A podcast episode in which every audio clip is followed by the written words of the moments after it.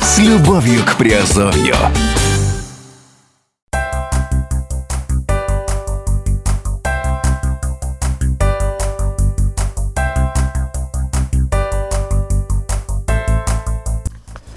Всем привет, с вами Герман Пермяков, вы слушаете подкаст радио «Азовская столица». Сегодня говорим в разделе офшор индустрии. Сегодня интересная тема, которую мы решили рассмотреть, э, отнес- отнесли ее к разделу э, «Офшорная мудрость». Звучит она так. Ошибка Абрамовича – срочно прекратите оплачивать личные расходы со счетов офшорных компаний. Роман Абрамович лично дал показания в рамках судебного разбирательства между ЕБРР и компанией Руником. Эксперты отмечают, что обязать э, выплатить долг в 46,8 миллионов долларов могут помочь в том числе косвенные улики, среди которых оплата личных счетов корпоративными деньгами самого Абрамовича и его бывшей жены. Суть судебного разбирательства между ЕБРР и Романом Абрамовичем. Европейский банк реконструкции и развития или ЕБРР требует выплатить долг по кредиту, который в конце 90-х он предоставил российскому банку СБС Агро, и который в свою очередь выдал деньги компании Руником. Считается, что Роман Абрамович является бенефициаром компании и должен выплатить долг, который увеличился с 17,5 миллионов долларов до 46,8 миллионов долларов э, в связи с процентами и пени. Эта история долгая и запутанная. Изначально ЕБРР выдал э, кредит СБС Агро на нужды малого и среднего бизнеса. Спустя короткое время банк незадолго до кризиса 1998 года прекратил свое существование. После переговоров ЕБРР получил возможность требовать часть непогашенного бонга с руником э, SA э, Швейцария. Эта компания была эксклюзивным агентом Сибнефти по экспорту. Против нее и выдвинул требования ЕБРР э, в 1999 году. Спустя три года Высший арбитражный суд России согласился с доводами Европейского банка и потребовал выплатить 17,5 миллионов э, долларов.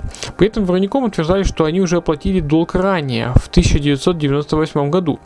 Несмотря на то, что суд встал на сторону ЕБРР, денег банк так и не получил. Вороником СА сначала начал процесс ликвидации и сотрудничать э, с Сибнефтью стала компания из Гибралтара Руником ЛТД. Теперь дело рассматривают в швейцарском кантоне Фрайбурге в округе Сарен. Начались публичные слушания. Суд рассматривает иск против Абрамовича, его партнера Евгения Шиндлера и Газпром нефти, которая купила 70% Руником в 2005 году за 13 миллиардов долларов. Почему Швейцарию э, выбрали для, для суда? Швейцария э, это не только банковские счета и надежное хранилище, это еще и развитая правовая система, независимые суды и сосредоточение международного бизнеса. Здесь ворочают действительно большими деньгами, и система для них должна работать надежно и эффективно. Помимо этого, удобство юрисдикции в длительном сроке исковой давности и в том, что суды принимают во внимание косвенные улики. Поймать Абрамовича на крючок? На данный момент неизвестно, какие именно доказательства нашли за последние 10 лет, однако ранее ЕБРР уже использовал косвенные улики, чтобы доказать сам факт связи Абрамовича с компанией. Официально контроля над, компанией у него нет, однако за последние 15 лет набралось достаточно много публикаций, в которых утверждается, что связь существует. Уже ранее ЕБРР прибегал к косвенным уликам, однако теперь они могут заиграть новыми красками. Данный момент э, важно увидеть и зафиксировать всем владельцам офшорных компаний. Доказательством служили копии документов, которые подтверждали оплату косметических процедур э, бывшей жены Абрамовича Ирины, которые отправлялись с факса Сибнефти на бланке Руником еще в 1997 году. А в 1999 году, по данным ЕБРР, Руником СА частично оплатила гостиницу для Романа Абрамовича и его партнера Александра Мамута.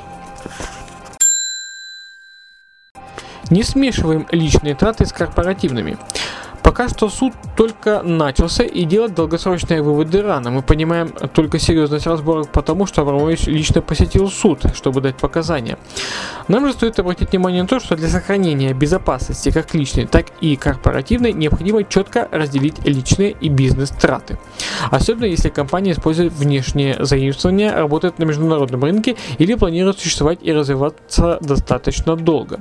Понятно, что деньги бизнеса иногда кажутся личными средствами, но это заблуждение, которое может стоить не только стабильности компании, но и обеспечить крупные потери в дальнейшем.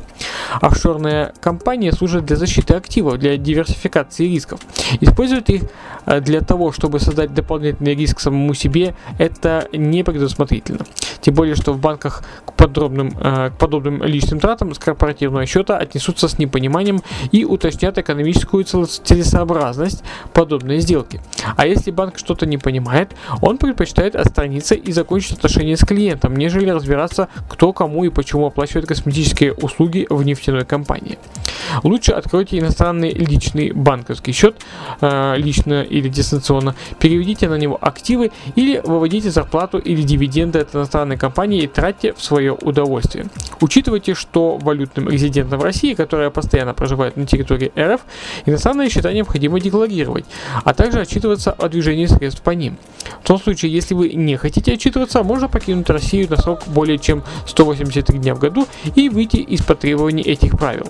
При этом необходимо получить налоговую резиденцию в другом государстве, где налоги выгоднее для вас и вашего бизнеса.